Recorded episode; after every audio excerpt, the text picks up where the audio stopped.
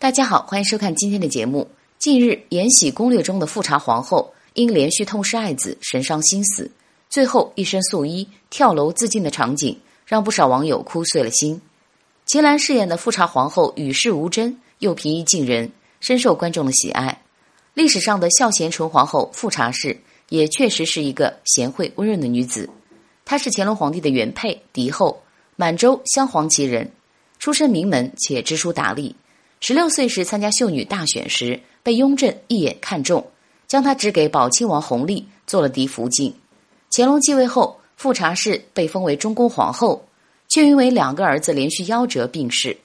富察皇后的去世，使得乾隆性情大变，给当时的朝廷内外都带来了一场不小的风波。可见两人的感情有多深。与之相比，乾隆的另一位富察氏妃子就没有这般好命了。这位富察氏可以说是孝贤纯皇后的侄孙女，乾隆末年被封为贵人，却并不受宠，还因为没有子嗣被降为答应。不过，这位富察氏却很长寿，一生经历乾隆、嘉庆和道光三朝。道光皇帝继位后，念在她是乾隆后宫中仅存的一位妃嫔，就尊封她为皇祖敬妃。可惜得到这个封号没多久，敬妃就病逝了。有学者推算。静妃去世时年纪在七十岁以上，她也是乾隆所有的后妃中最后一位葬入玉林妃园寝的人。乾隆生命中的两位富察氏命运可以说是天差地别。